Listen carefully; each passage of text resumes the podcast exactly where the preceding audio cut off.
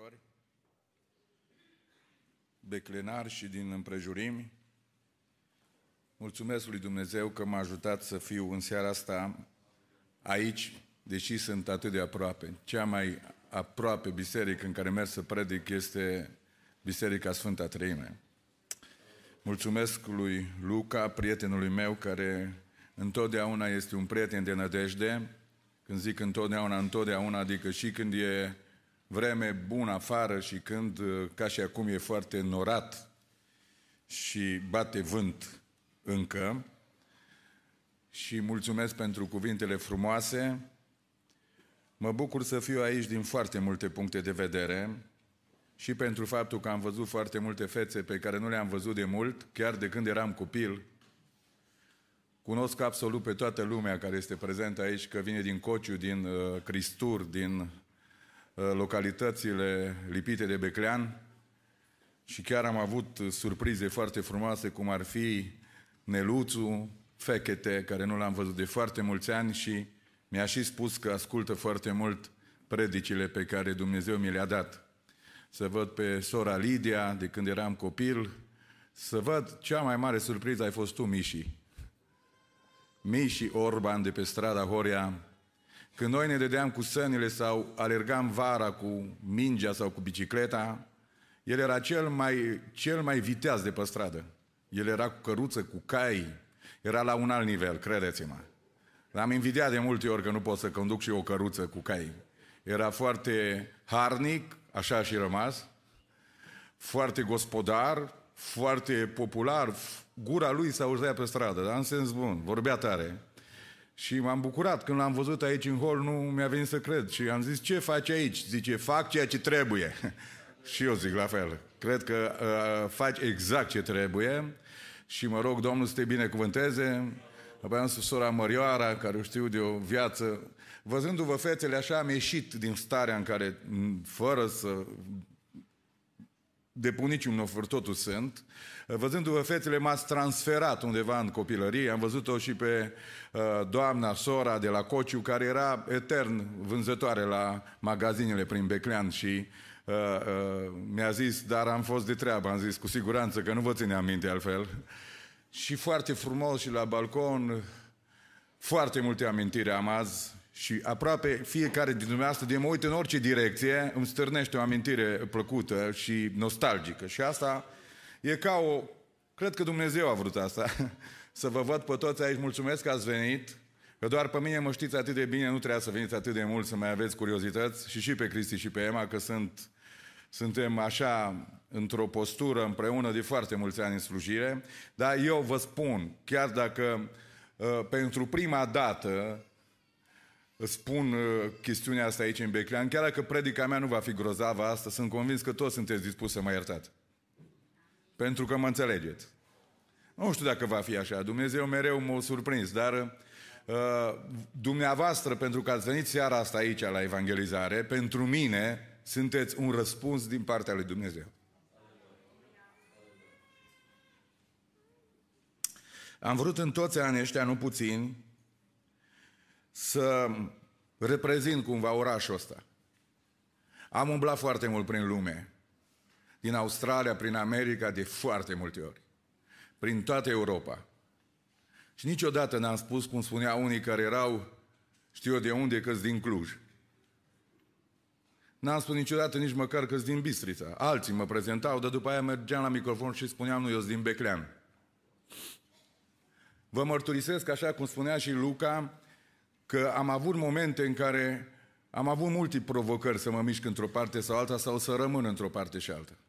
Am ajuns și eu, Luca, și dragii mei, uh, orășeni și prieteni, am ajuns să spun de multe ori, ă, pentru ce tot rămân eu aici în Beclean? Deci am ajuns să spun eu că nu mă înțeleg pe mine. Am ajuns eu să-mi dau palme mie pentru ce tot mă întorc aici în Becleanul ăsta. Nu am avut răspuns foarte mulți ani.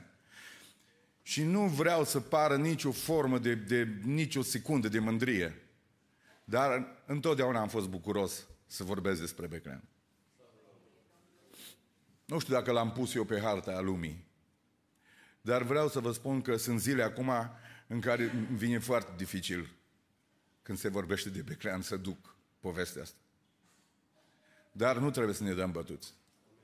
Pentru că Cel care este cu noi este mai tare decât Cel care este în lume. Și acesta este Isus Hristos, Fiul lui Dumnezeu. Nu am fost pregătit pentru momentul ăsta și nimeni nu poate să fie pregătit. A venit ca un taifun dintr-o dată. Atunci când am aflat 14 ianuarie, eram în drum spre Biserica Agape Bistrița. Spun asta pentru că trebuie să spun de acum foarte des lucrul ăsta.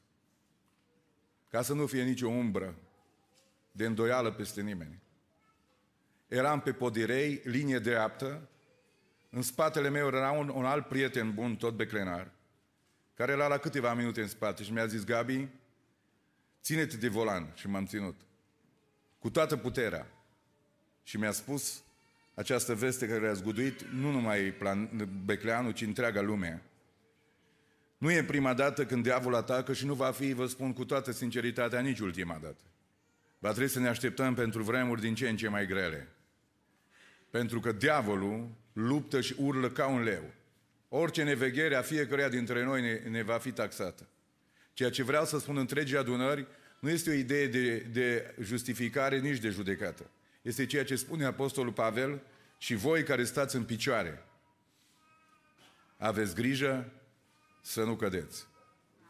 Este un semnal de a ne apropia de Dumnezeu, este un semnal de a lua în serios pe Dumnezeu și cuvântul Său, este un semnal de a lua în serios pocăința, vă rog să spuneți din toată inima amin. Este un semnal în a putea să ne apropiem de disciplinile duhovnicești, ca să putem să ne apărăm împotriva tuturor uneltirilor diavolului. Să știți că avem copii și aveți copii, trăiesc într-o lume absolut urâtă și depravată, de la un capăt la altul. Cineva spunea, risc să nu mai merg în molurile din România. Nu dau niciun nume aici de niciun magazin. Dar atunci când vezi cine vinde și cine uh, sunt acolo, uneori nu mai realizezi cine sunt persoanele acelea. Așa că suntem în mijlocul Babilonului, în mijlocul manifestării uh, lui, dar nu trebuie să lăsăm niciodată Babilonul să ne domine, ci noi trebuie să-l influențăm. Nu uitați că trei tineri au îngenunchiat un sistem, nu uitați că un Daniel a îngenunchiat un sistem, nu, nu uitați că o mână de oameni au reușit să aducă un decret în toată țara că singurul Dumnezeu adevărat este Dumnezeul lui Shadrach, Meșac și Abednego. Și singurul Dumnezeu adevărat este Dumnezeul lui Daniel. Nu uitați că Dumnezeul nostru este mai puternic decât toate forțele întunericului și El le-a dezbrăcat de toate puterile și toate domniile și a ieșit biruitor asupra lor prin cruce să spunem amin. Este un timp să ne adunăm, este un timp să ne unim, este un timp să stăm lipiți unii de alții, este un timp să cerem puterea lui Dumnezeu, protecția sângelui lui Isus Hristos, să o cereți peste casele voastre, peste copiii voștri, faceți-o des, faceți-o zilnic. De când am auzit vestea asta, credeți-mă, am zis Dumnezeu este clar, din totdeauna a fost în Beclean, dar acum a venit într-o poziție în care trebuie să fim atenți foarte tare. Și spun prin casa mea, de mai multe ori pe zi, și eu soția mea, sângele lui Isus Hristos să ne apere. Sângele lui Isus Hristos să ne protejeze. Sângele lui Isus Hristos să ne curățească. Sângele lui Isus Hristos să ne elibereze de orice stare. Căci Dumnezeul nostru este un Dumnezeu sfânt, sfânt, sfânt. Și noi trebuie să credem asta. Vă mulțumesc că m-ați acceptat să zic lucrurile astea. Vă iubesc din toată inima mea și cred că Dumnezeu va fi cu noi. Amin.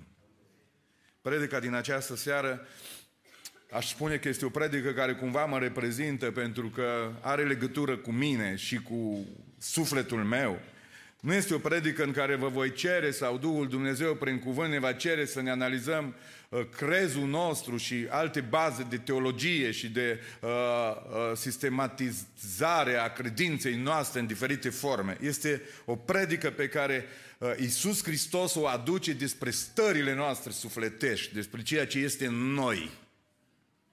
Ceea ce ochiul, oricât de bun fixat pe tine și pe dumneata, s-ar putea să nu reușească să pătrundă. Suntem o generație care reușim, după cum bine vedeți, performanța să ne ascundem foarte bine. Durerile, neliniștile, fricile, apăsările și pur și simplu nu vrem să le dăm afară. Lucrurile astea ne costă într-un târziu. Trebuie să avem curaj să dăm afară cei noi să le aducem la picioarele Domnului Isus Hristos și să plecăm în această seară acasă vindecați. Vreți asta? Eu nu știu ce stări aveți, dar știu că avem multe stări. Și, și Iisus Hristos este prezent aici în seara asta. Nu are niciun rost să ne întâlnim aici, doar să uh, vedem cât de bine știm să cântăm sau să ne rugăm și așa mai departe, ci vrem cu adevărat ca Domnul să se atingă de noi. Și vă rog să acceptați o provocare pe care Fiul lui Dumnezeu o face, deși o știți pe de rost. Fie ca dincolo de memoria noastră care are înmagazinat acest text, Dumnezeu să producă minuni în seara asta. Matei, capitolul 11, începând cu versetul 28. Iată ce spune Domnul Isus Hristos direct în seara asta. Veniți la mine, voi toți cei trudiți și împovorați. Și eu, zice Domnul, vă voi da o dignă. Este despre mine asta. Vreau să vin. Mai este cineva care are povere aici în seara asta? Mai este cineva care are răni sufletești? Mai este cineva care suferă și este extenuat și nu mai are nicio o poftă de a trăi și simte că se trăiește de multă vreme? Mai este cineva aici care nu are odihnă și pace în suflet? Mai este cineva aici care este singur și disperat și nu mai are putere să meargă mai departe, dar existăm cumva că respirăm, dar nu mai avem puterea și bucuria de a trăi? Ați pierdut careva bucuria de a trăi? Iisus Hristos este prezent aici în seara asta. El spune, eu vă dau odihnă, eu, Domnul, vă dau odihnă. Nu-i vorba despre mine, e vorba despre Cel care ne ține cu puterea Lui și acesta este Iisus Hristos, Domnul. Versetul 29. Luați jugul meu asupra voastră și învățați de la mine, zice Iisus, căci eu sunt blând și sunt merit cu inima și veți găsi o dignă pentru sufletele voastre, căci jugul meu este bun și sarcina mea, spuneți, este ușoară. Dacă ai sufletul greu în seara asta, cel care îți va aduce o dignă și vei pleca ușor acasă, Știți că am avut momente în viață când Dumnezeu s-a atins de viața mea și a dumneavoastră într-o asemenea manieră că am venit la biserică cu o tonă de probleme. Și când am plecat de la biserică zburam. Mă folosesc de ei doi. Luni seara am fost la Câmpia Turzii. Și a spus Emma în mașină și și Cristi și eu deodată. Zice, am zburat seara asta. Nu pentru că noi suntem pregătiți de zbor, ci pentru că cineva ne dă putere să ne ridicăm. Și acesta este Isus Hristos prin prezența Lui, prin puterea Evangheliei și a Duhului Sfânt. Și proclamăm domnia Lui Isus Hristos în seara asta. Proclamăm numele Lui Isus Hristos peste adunare. Am o întrebare și câteva răspunsuri. Oare de ce suntem atât de osteniți? Iisus a spus, toți trudiții, osteniții, epuizați, apăsați, împovorați. De ce am ajuns atât de osteniți? Dau un răspuns foarte practic din lumea noastră de zi cu zi. Și vă răspund așa în fața lui Dumnezeu. Pentru că suntem uh, foarte obosiți din cauza că suntem foarte implicați și depunem eforturi fizice și psihice peste nivelul la care trebuie să o facem. Am ajuns să trăim fraza aia care am, am învățat-o pe de rost de mulți ani. Noi nu mai muncim ca să trăim. Noi trăim ca să muncim. Am făcut din alergare, din văzlirea pe oceanul acestei vieți, scopul vieții. Și vă spun, am spus în trecerea dintre ani în biserică, S-ar putea atât de tare să fim preocupați cu văzlitul, cu efortul, încât să ne pierdem direcția. Să nu mai știm la ora asta înspre ce ne îndreptăm. Și dacă cineva ne întreabă, azi ai vrea să-ți definești viața? ce e viața ta? Muncesc. Am zis de Miși că e harnic. Ți-ai frânt oasele o viață întreagă. E important ce mi-ai spus la intrare. Acum fac ce trebuie. A devenit munca un fel de zeitate în fața căruia ne închinăm și suntem atât de obosiți, deși Fiul lui Dumnezeu de acolo de când ne-a creat în Eden a spus șase zile să munciți, a șaptea să vă odihniți. Noi nu numai că muncim șapte zile, muncim opt zile din șapte, nouă zile din șapte, pentru că depunem un efort supra omenesc, mental sau fizic, este același. În 2 ianuarie Am avut vizita unor oameni al lui Dumnezeu în casa noastră fără să realizăm. Și ne-am rugat cu oamenii ăștia dragi și în final Duhul Sfânt a folosit pe o soră care era prezentă acolo și Domnul mi-a vorbit așa. A zis, știu că ai alergat atât de mult și te-ai zbătut să-mi duci cuvântul meu într-o parte și în alta. Ți-ai încercat condiția ta umană și ai întins-o până la capăt. Și chiar te-ai dus dincolo de condiția ta umană. Am văzut asta. Eu nu ți-am cerut întotdeauna asta. Și mi-am dat seama că, într-adevăr, chiar în slujbă, chiar în slujire, chiar în predicare, chiar în cântare, trebuie să învățăm să avem o limită. Pentru că oboseala asta, truda asta, fizică și psihică, ne fac ce vulnerabil la atacurile diavolului și la demoni. Pentru că tu nu mai ai capacitatea să te concentrezi. Tu nu mai ai cap- capacitatea să fii atent atunci când ești obosit. Oricine te poate trânti de pământ. Atunci când ești obosit, o împinsătură mică te face să cazi la pământ. Pentru că puterea ta nu mai este acolo. De aceea vă spun tuturor din adunare, este timpul să ne reglăm viețile. Este timpul să aducem oboseala asta fizică și psihică la picioarele lui Isus Hristos. Ca Isus Hristos să ne vindece. Ca Isus Hristos să ne învioreze salveze, ca Iisus Hristos să ne răcorească inima noastră, mintea noastră, să zburdăm, să fim capabili să răspundem. Uitați-vă, eu mă dau pe mine exemplu, trebuie să plec ieri la Brașov. Și știam că mi-am luat pe sândel să conducă mașina. Și imaginați-vă de atâta stres și de atâta epuizare. Am ieșit din casă și știam că el conduce și m-am dus în mașină și m-am pus pe scaunul din dreapta. Dar eu trebuia să merg la volan. Că eu trebuia să mă duc să le iau de acasă. Dar pur și simplu nu mai aveam capacitatea să mă concentrez unde trebuie să mă pun. Dragii mei, a spus Domnul să lucrați șase ani pământul și a șaptelea, să lăsați pământul să se odihnească. Dumnezeu a zis, pământul ăsta care lucrați, în care ceapa, dragi de la coci, și agricultura, are nevoie de un an de odihnă.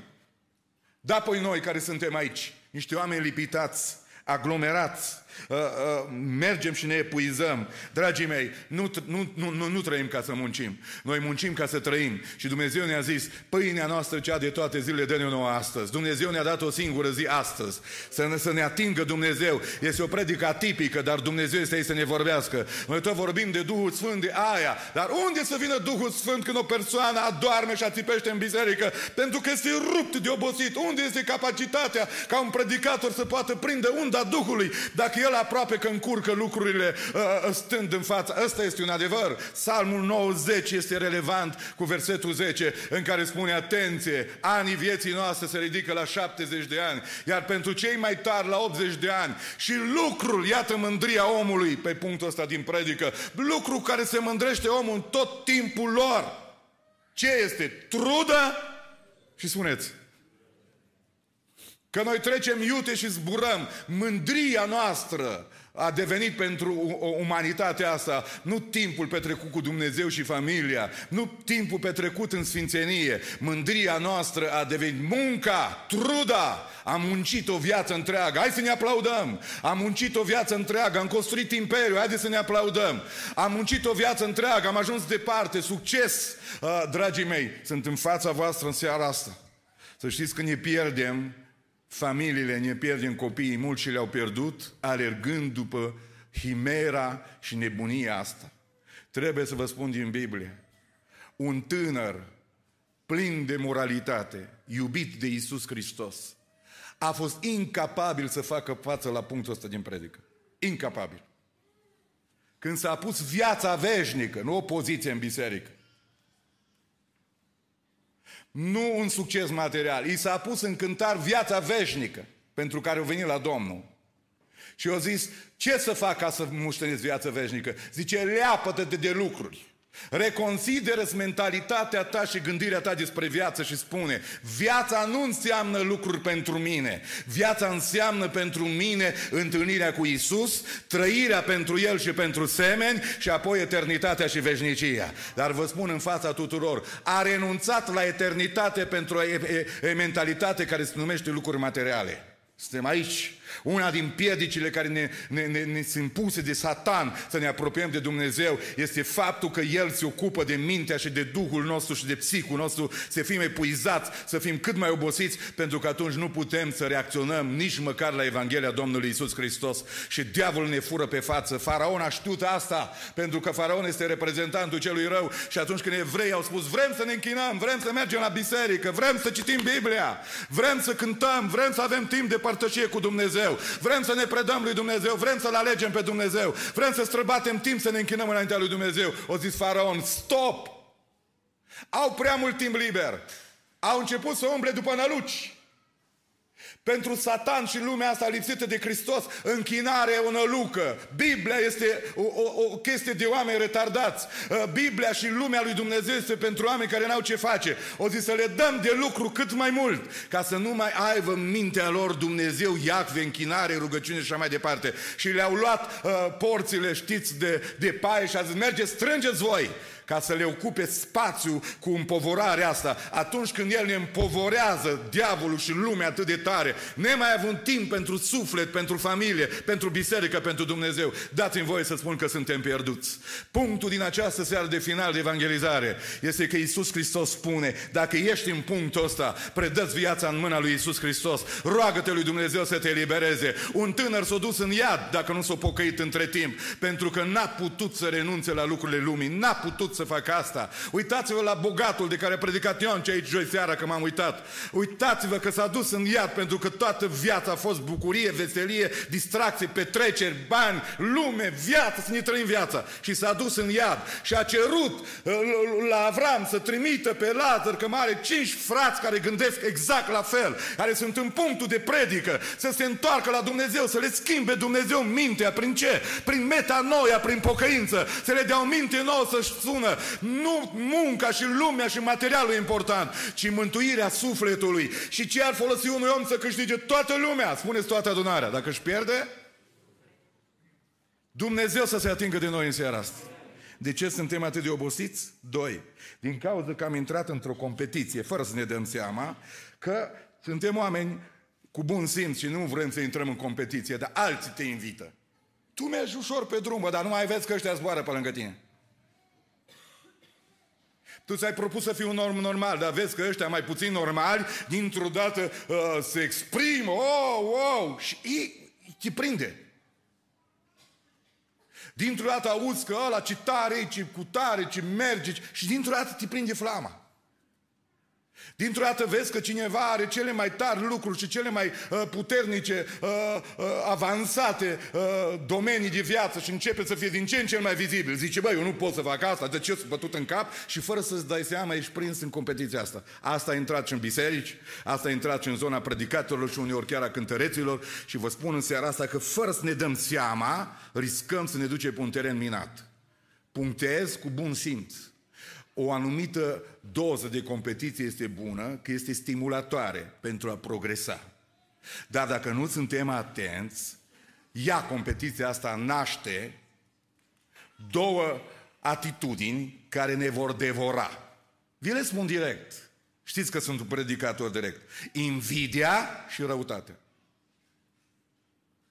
Pentru că dacă intri în competiție, și nu mai e doar stimularea, bă, să mă duc și eu să progresez, că pentru asta, nu sunt pentru plafonare să ne ferească Dumnezeu. Vrem să mergem mai departe, nu prin puterile și capacitățile noastre, și prin credință în Cel care ne crește și ne dezvoltă, și acesta este Isus Hristos. Așa că succesul nu va fi al tău niciodată, ci va fi a Dumnezeului care lucrează în tine și te crește. Lăudat și binecuvântat să fie Domnul în veci. Dar dacă nu vei fi atent, Dintr-o dată, invidia și răutatea va intra în viața ta. Trăim într-o lume în care ne-am închis în noi. Știți de ce? Pentru că simțim invidia cum ne paște și răutatea în jurul nostru. Există asta. Din păcate o simt și eu de multe ori. Mi-a zice, mă crezi că oamenii ăștia sunt bucuroși că tu slujești pe Domnul și oamenii sunt lângă tine și Zic, nu știu, mă gândesc că da. Doar eu îl slujesc pe Dumnezeu, dar fac o treabă nu pentru mine, pentru ei. Zice, nu te înșela. Uită-te la fețele lor. Nu sunt un judecător, dar când m-am uitat erau acri. Era un moment să fim toți cu mâinile pe sus, nu să-L înalți pe Gabi sau pe Cristi Șema sau pe Luca. Era un moment să înălțăm pe Cel care ne dă har. Și acesta este Isus Hristos. Dar e prea multă răutate în lumea asta. E prea multă răutate. Și răutatea când încolțește în inima noastră, noi suntem nefericiți din secunda aceea. Iar în această seară vă invit la crucea Domnului Isus Hristos. Chiar am în inimă dorința asta și Luca mi-a zis, dar o am în inima mea, ca la final să construim un altar aici. Și fără nicio jenă să venim să îngenunchem aici, în fața celui care ne poate elibera de toate stările care sunt în noi. Nu mă interesează care, dar Isus Hristos, eliberatorul, este prezent aici. Să ne elibereze, să ne curăță, să plecăm ușor, să spunem pe drum, zbor!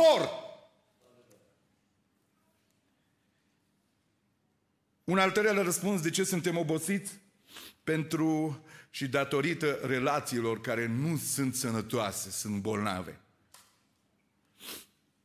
Și se ne epuizează foarte mult pe noi conflictele. Uitați-vă la o familie de care știți dumneavoastră că nu prea se înțeleg bine. Vedeți câtă epuizare acolo. Vedeți o soție care cândva era senină și era ca o floare. Că oricât să chinuie, apar ridurile. Nu-i bolnavă. Și o întreb, sunteți bolnavă? Aveți vreo problemă? Aveți probleme cu banii? Noi, pastorii, facem asta. Vă ajutăm. Aveți o problemă de sănătate? Nu. Întoarce capul și curg lacrimile. Pentru că acolo este o stare conflictuală. Nu o înțelege nimeni. Este într-o relație nesănătoasă. Evadează în orice altă zonă, dar nu-și poate rezolva problema. Mă întreb în becleanul ăsta. Că de-aia pușcă lucrurile de tare și ne doare. Pentru că sunt familii în care relațiile nu sunt sănătoase, sunt bolnavi de ani de zile. Pe aici, pe acolo mai zărim, ne uităm în altă parte. Nu vă uitați în altă parte. Puneți-vă pe genunchi și rugați-vă. Deci știți una, în seara asta o aveți în minte, începeți în timp ce predic și spuneți cu numele, Doamne, te rog pentru familia aia care știu că e nefericită. Te rog, Doamne, în timp ce sunt aici în biserică, vindecă relația aia. Ridică, Doamne, demonul care-i chinuie. Eliberează-i, Doamne. Ia povoara de peste ei. Ia tensiunea din casa lor. Pentru că nimeni nu te poate ferici, numai cel care te poate vindeca. Martor este Domnul Isus și Duhul Sfânt care este aici în seara asta. Că dacă vă uitați în anii care vin, care, care au trecut, pardon, o grămadă din dumneavoastră, aveți o mulțime de răni care au pierdut, au, au pornit și au destrămat bucată cu bucată ființa dumneavoastră datorită unor tensiuni în familie pe care n-ați reușit să le rezolvați, care n-ați știut să le gestionați, care s-au rupt, care s-au zdrobit și care s-au reflectat în copiii voștri, care au suferit și ei. Dar cel care este prezent aici în seara asta și vrea să vindece toate toate rănile trecutului. Este Cel care strigă în Biserica Sfânta Trăime. Veniți la mine toți trudiții, pentru că eu vin să vindec și să dau o dignă. Indiferent ce s-a întâmplat, ai dreptul în fața lui Hristos să pleci odihnit și liber acasă. Glorie Domnului! De ce crezi dumneavoastră că Isus a insistat, a insistat atât de mult pe relații? Și vă spun, Creștinismul nu este o chestiune de uh, tipar și de gesturi religioase. Uh, creștinismul e o chestiune de relații. Să vă mai spun o durere. Uh, e bine că Mariana, soția mea, nu e aici. I-am spus, uh, i-am spus cu ani în urmă că eram foarte implicat. Nu am fost naiv. Ăsta e crezul meu și azi. Numai că am devenit mai rezervat. Știți ce i-am spus? Mi-a zis, tă te foiești, tă te duci și cu ăla, și cu ăla, și cu ăla, și pe aia, și pe toată lumea vrei să-i ajuți. Ce faci? Am avut o replică de predicator. Luca și toți. Am zis așa, draga mea, eu investesc în relații. Îmi mai aduce aminte câteodată. Eu tot așa am rămas. Numai că sunt un, un pic mai atent la treaba asta. Dar nu pot să mă dezic de cartea asta. Oricât durere am în suflet. Creștinismul rămâne până la capăt o chestiune de relații. Șase porunci din zece vorbesc despre relații. Cu Dumnezeu și cu semenii. Dar trebuie să vorbim despre relații sănătoase. Nu relații în care ascundem unul de celălalt ca să-l prindem mai târziu la colț, nu, relații care le poate însănătoși unul care este Jehova Rafa, Adică eu sunt Domnul care te vindecă. Și cel care poate să vindece casa ta, viața ta și mintea ta, repet încă o dată, este Isus Hristos, Fiul lui Dumnezeu. Mi-am scris aici câteva lucruri despre zona asta. Uh, Dumnezeu ne-a creat ca și ființe sociale, ne-a modelat, ne-a creat pentru părtășie. Omul nu poate trăi singur, dar am devenit o generație. Nu mă dați din cap acolo unde sunteți dacă e așa. Cât de dureros este. Suntem singuri. Poate niciodată n-am fost mai singur decât ultimii ani. Mai prind câte o carte foarte bună de-a lui Tozer, de-a lui X, Y, Z și spune toți Sfinții lui Dumnezeu au fost niște singuratici. Știți de ce? Pentru că nu au fost înțeleși de nimeni. Pentru că datorită seriozității lor n-au fost nici acceptați de nimeni. Ca să te accepte lumea trebuie să ai un punct comun cu ea. Ea trebuie să aibă ceva din ea în tine. Dar dacă tu vrei să fii cu Dumnezeu și cu lumea Lui, lumea te respinge, lumea te urăște. Iisus a spus, veți fi urât de toți. De aia câteodată e complicat, Doamne, să te pocăiești. Că toate prietenile tale îți întorc spatele. Dar vreau să spun, dacă îți întorci spatele că te pocăiești, este bine să întorci și tu spatele lumii și să stai cu fața înspre Hristos, că cel mai bun prieten este Isus Hristos. Și uneori este singurul. Suntem singuri, suntem foarte triști, chiar dacă ne manifestăm sub masca unui zâmbet rătăcit, și trebuie să spun ceva dureros pentru generația noastră, veselia, veselia și bucuria și extazul în generația asta de multe ori este născută și susținută de substanțe. Mă opresc. Cândva vorbeam doar de alcool. Bucuria și veselia exagerată și cine sesizăm? Bă, ăsta e cam vesel. Băi, cam vesel ăsta. Te uiți la ochii lui, sclipesc un pic, ies din orbite, și bă, veselia asta nu e normală, pentru că ne-am învățat cu tristețe. Și dacă nu mai există o bucurie normală, despre care David l-a rugat pe Dumnezeu și a zis, te rog să nu mi-o iei, că dacă mi iei bucuria asta, totul e ratat pe planeta asta. Toată funcția mea, poziția de împărat este zero. Te rog să nu-mi iei bucuria mântuirii și te rog să nu mi-o iei, Doamne, să mi-o leși, uh, să mi-o lași peste noi. Uh, Domnul Iisus Hristos este prezent aici în seara asta și prin Gabi Zăgrean vă întreabă, mai ai bucuria mântuirii în inimă? Mai ai bucuria și extazul ăla încât spui ca și salmistul, psalmul 45, cuvinte pline de farme când clocotesc în inimă, clocotesc în inimă și zic, lucrarea mea de laudă este pentru împăratul, capana unui scriitor iscusit să-mi fie limba, tu ești cel mai frumos dintre oameni, harul este tunat peste buzele tale, de aceea te-a binecuvântat Dumnezeu pentru vecie și, și spunem cu toată adunarea, înălțat să fie regele regilor, înălțat să fie Iisus Hristos Domnul, care este prezent aici în adunare. Te întreb, ai bucurie? Nu mai avem bucurie. Ne întâlnim la mese și spunem, hai că tu nu știi durerea mea. Un bărbat s-a ridicat azi dimineață și a zis, am patru dureri în inimă. Una din familie, una de la servici, una de la firmă și alta din biserică. Patru dureri încercăm să facem față. Dumneavoastră câte aveți? Ce durere aveți în inimă? Iisus Hristos este Domnul, este prezent aici în seara asta pentru stările și durerile care le porți și Domnul a știut că le ai și m-a folosit pe mine care am și o durere în inimă și a zis de la durere la durere. Cel care poate să te vindece pe tine, predicatorule din această seară, dar care poate să vindece adunarea. El același Domnul Domnilor, Iisus Hristos și este prezent aici să-ți ia orice durere. Veselia și bucuria este gestionată și provocată uneori de substanțe, de tot felul, născută uneori din ele și din alcool. Nu mai știm să vorbim? Știți că nu mai știm să vorbim? Știți că ne întâlnim unii cu alții și nu mai știm, ne blocăm deodată?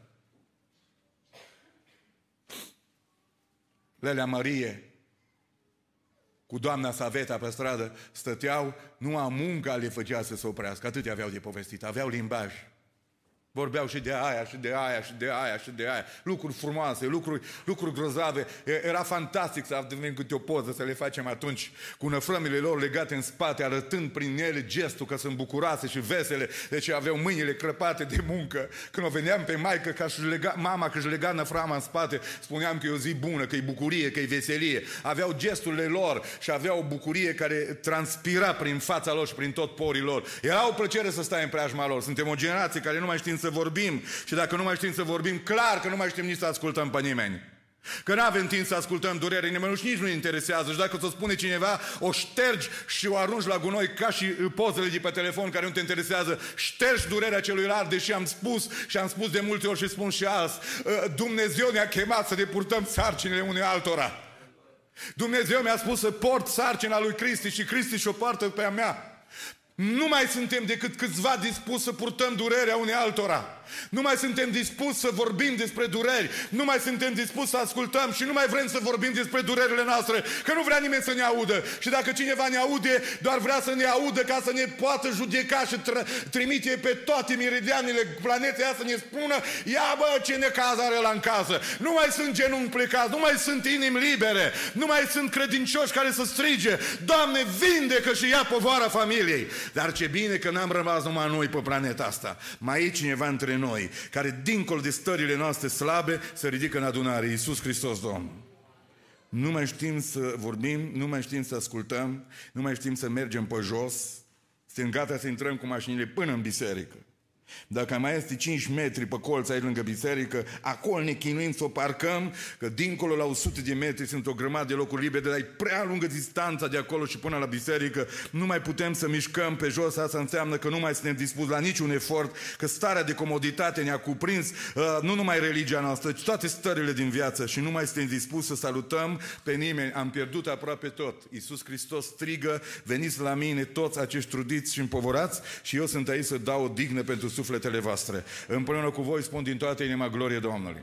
De ce suntem obosiți? Datorită gândirii uh, că viața înseamnă lucruri. Doi, datorită unei competiții stimulatoare până la un punct, dar după aceea, prinși de invidie, de răutate, am ajuns să fim unde suntem. De ce suntem obosiți? Datorită relațiilor bolnave. Finalul acestei predici vine cu a doua provocare a lui Isus, împovorarea. Împovorarea e diferită decât oboseala. Oboseala este o stare interioară pe care am reușit un pic să o dezvolt. Împovorarea este ceva care te apasă. Când duci o povoară pe umeri, asta te apasă și te înconvoie. Și e foarte dificil să te miști de aici încolo. E, e un pic mai grea. Prima stare, oboseala, nu o vezi. Dar împovorarea, împovorarea este vizibilă. De ce suntem atât de împovorați? De ce suntem atât de încovoiați? Unu, cea mai grea povară care ne poate fura orice liniște și ne poate doborâ la pământ, pe care încercăm, unii au reușit foarte mult timp să o ascundă, este păcatul. Păcatul produce condamnarea, un avocat numit conștiința ne spune în fiecare zi, vinovat! E foarte greu să trăiești așa. Vinovăție și starea asta efectivă de apăsare. Te rog să proiectezi Psalmul 32, în care tot timpul când ajungem în punctul ăsta, David, din păcate pentru el, devine un exemplu vizibil, în care în Psalmul 32, versetul 1 spune cea mai mare fericire din viața unui om este atunci când cineva îl ia povoara asta. Și el a zis, fericit de omul care are fără de legea și păcatul ierta, fără de legea iertată și păcatul acoperit. Fericit de omul ăsta, căruia Domnul nu-i ține în seamă nelegiuirea și în Duhul căruia nu este nicio viclenie. Fericit de omul ăsta. De ce spui asta, David? Pentru că am învățat la teologie, pentru că am făcut patru ani de facultate, pentru că vreau să vă spun, așa scriu cărțile, că păcatul este așa și așa și așa și explicăm și explicăm. Nu, nu e nevoie de teologie în punctul ăsta. Pentru că toți suntem păcătoși și toți am gustat mai mult sau mai puțin din cupa amară a păcatului. Și David explică în versetul următor, versetul 3. A fost o vreme când am ținut păcatul în mine L-am ținut în mine. Am tăcut. De ce n-ai vorbit despre el? N-am avut încredere. De ce nu l-ai mărturisit? Ă, n-am știut că trebuie. Am zis o să mă descurc. Am zis o să ies. Au venit șapte care mi-au zis, lasă versetul acolo, ă, toți o fac. Nu ești primul. Nu o să afle nimeni. Toate astea sunt vocile lui Satan. O să reușești să mergi mai departe. O să fie bine. Toate astea sunt minciunile lui. Și David, un om care a avut peste el Duhul Sfânt, un om care de copil a avut biruințe cu Dumnezeu, un om care a avut mare experiență cu Dumnezeu, doborându-l pe Goliat împotriva oricărei așteptări și rațiuni. Omul acesta, de aceea te rog să nu te iei așa de tare în serios încât spui eu nu, eu nu, eu nu.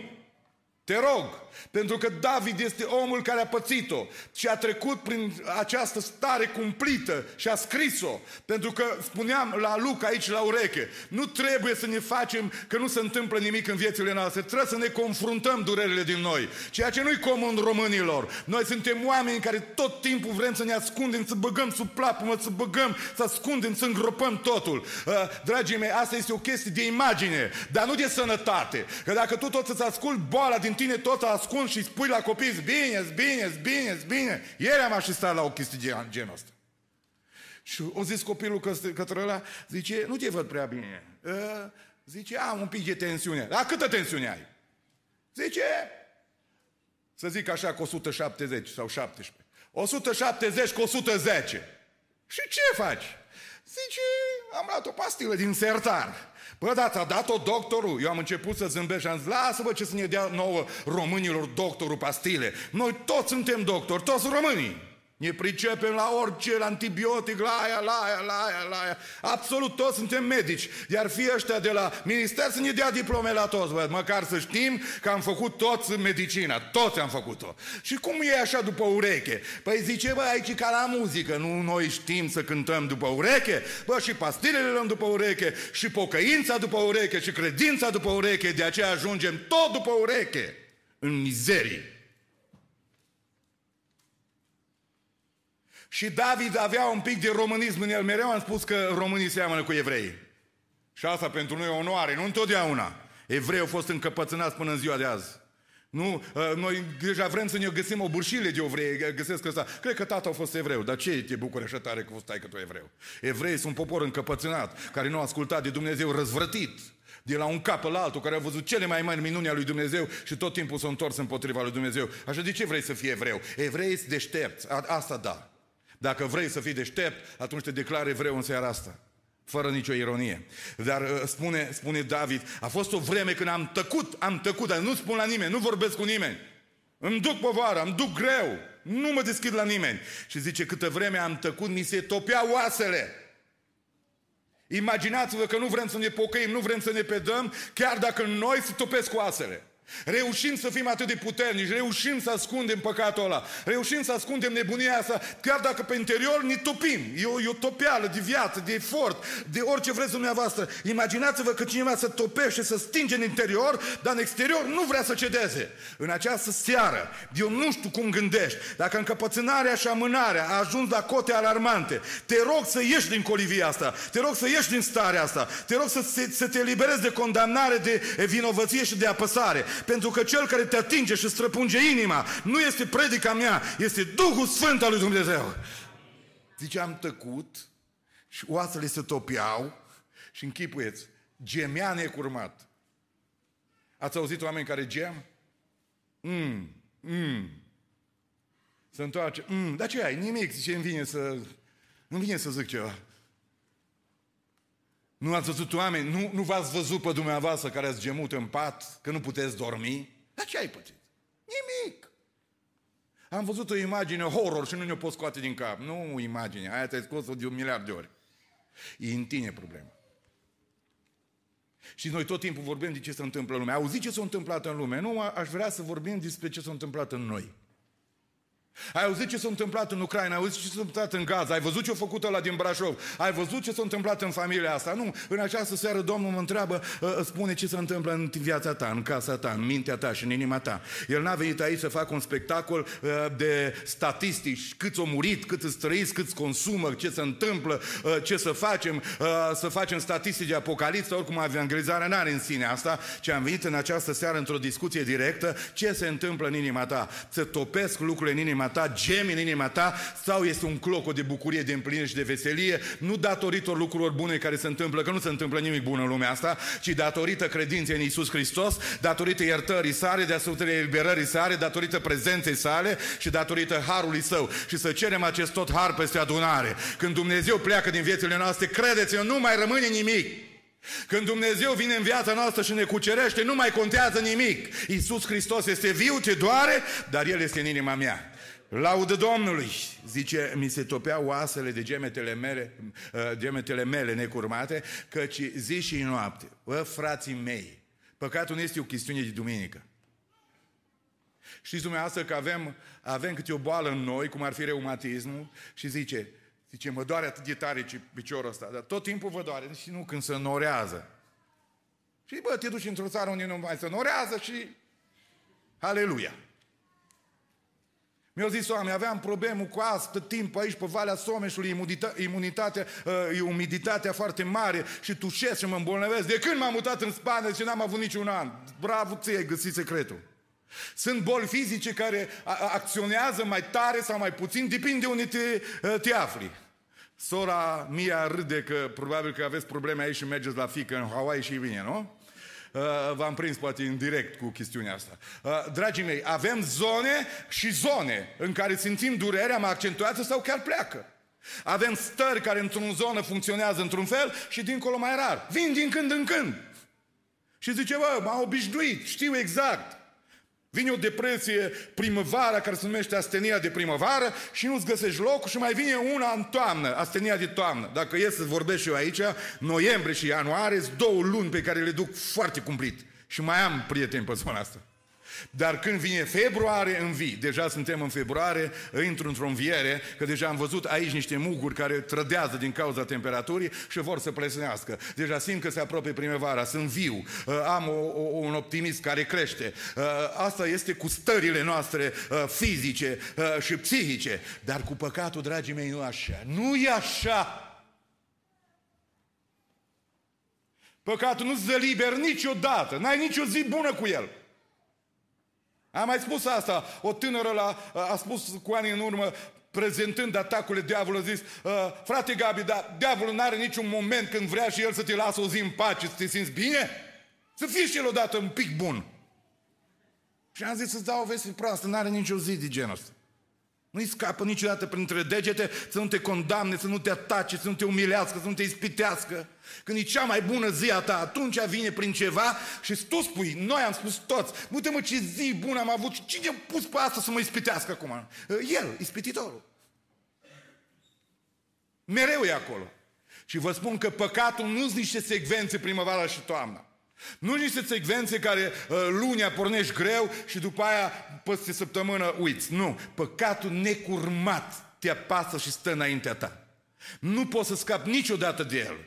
Dar cel care te poate scăpa de el cu adevărat în această seară este Isus Hristos, Fiul lui Dumnezeu.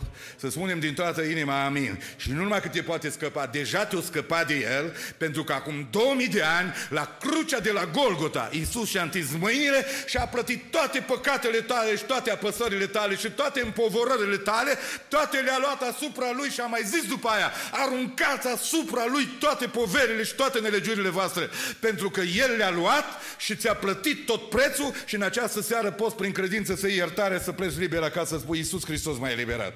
Păi cine ți-a spus ție că tu eliberat? Iisus Hristos m-a eliberat și a luat toată povara mea. Atunci ne-am mărturisit fără de legea, spunea David, și tu ai iertat vina păcatului meu. Ce să fac? Spune-le la Beclean, la toți, orice om evlavios să se roage ție la vreme potrivită și chiar dacă ar vărsa ape mari, s-ar vărsa ape mari pe el, nu-l vor atinge de, deloc. Cel care este prezent aici să ia facă acest exercițiu este Iisus Hristos Domnul.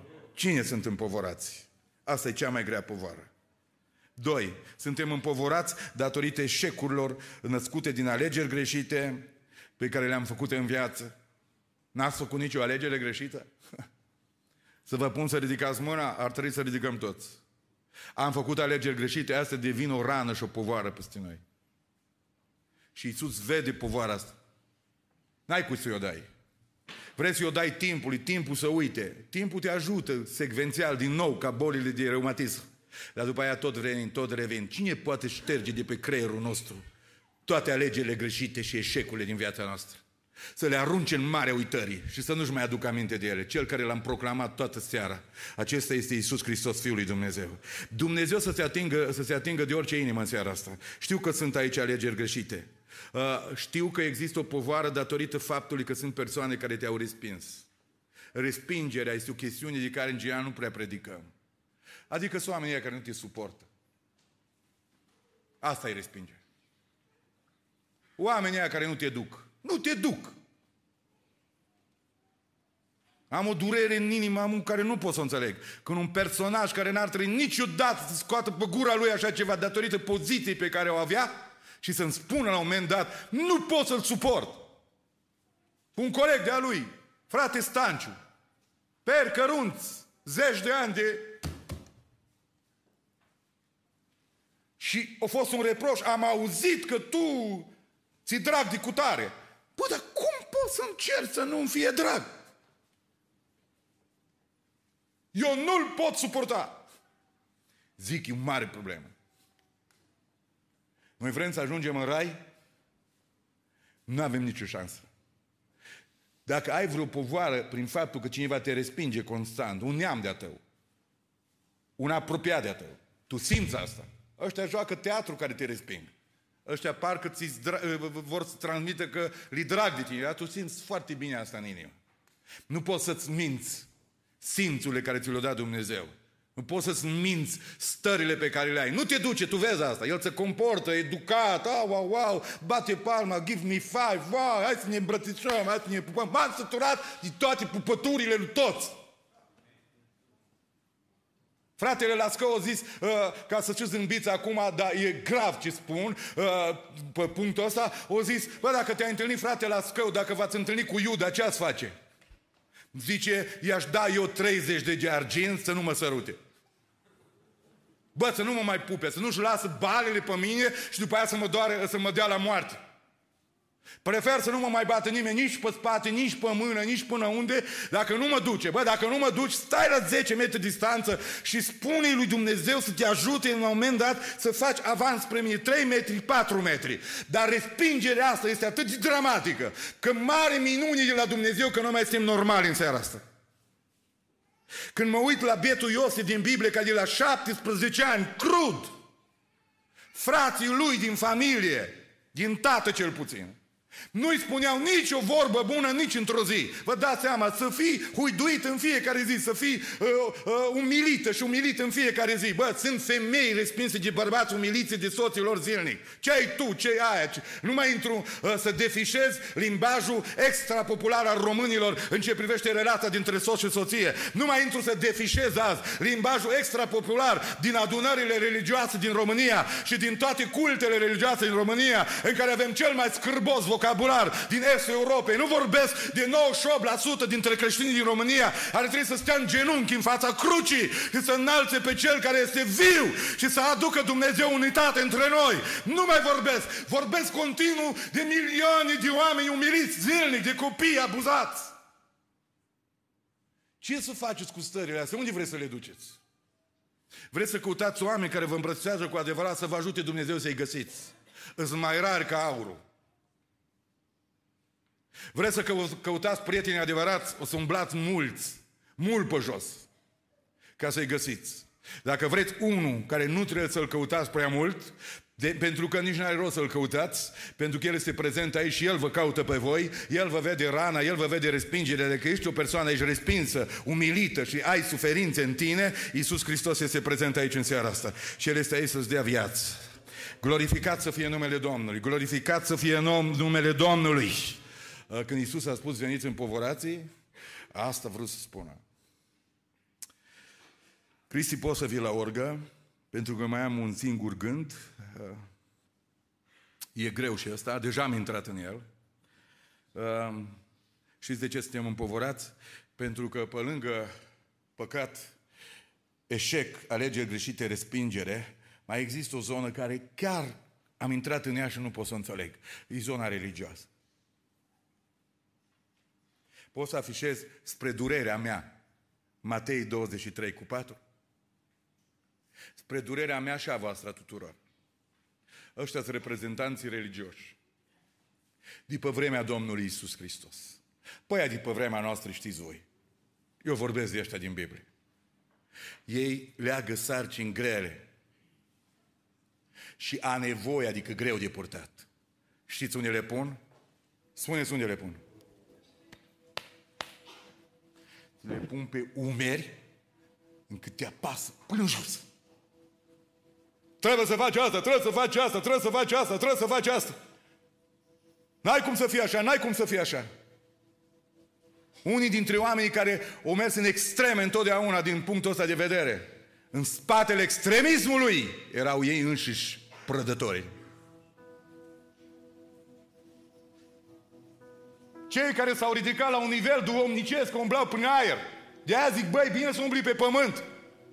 Nu te înălța prin aer, pentru că de un, când caz, contactul cu pământul va fi dureros. Și pentru tine, și pentru cei care s-au uitat geroși de multe ori. Bă, cum zboară ăsta până aer? Nu zbura niciodată, erau iluzii optice.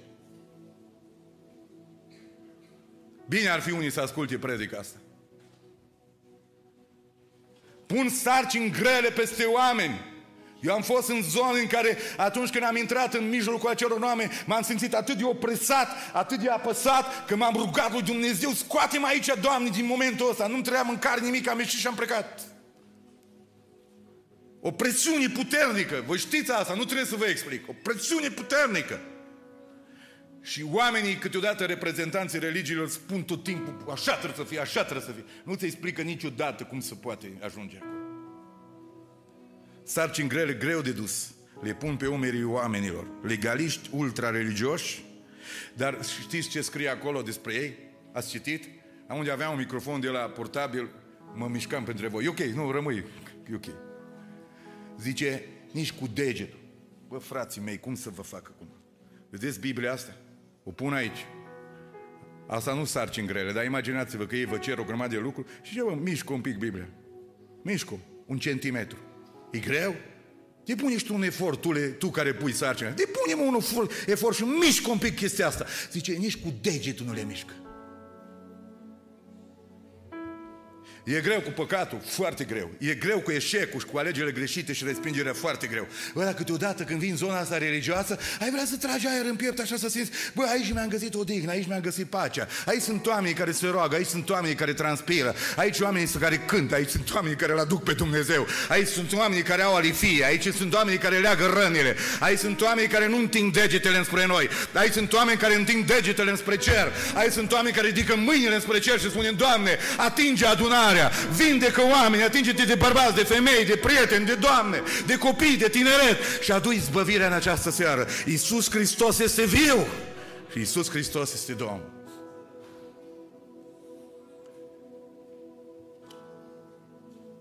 Iisus a spus în seara asta și închei cu asta, înainte să fac momentul ăsta de chemare, după ce Cristi și Emma pregătesc o cântare.